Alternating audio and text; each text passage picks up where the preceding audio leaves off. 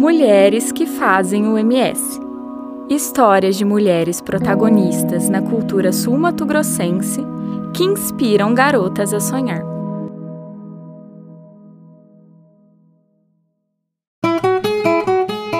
Helena Meirelles, cantora.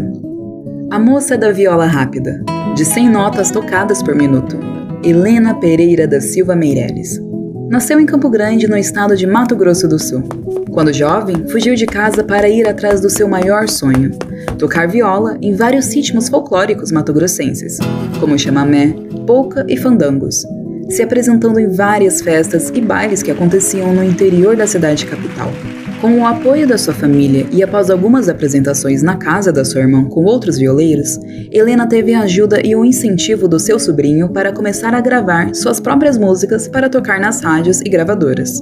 Após apresentações pela televisão, seu sobrinho envia alguma de suas fitas para uma revista chamada Guitar Player, que reúne artistas do mundo todo que se dedicam a instrumentos de corda. Com isso, a violeira obteve grande sucesso e conseguiu amizades com outros músicos sertanejos afinava seu próprio instrumento, além de produzir suas próprias paletas feitas de chifre de boi.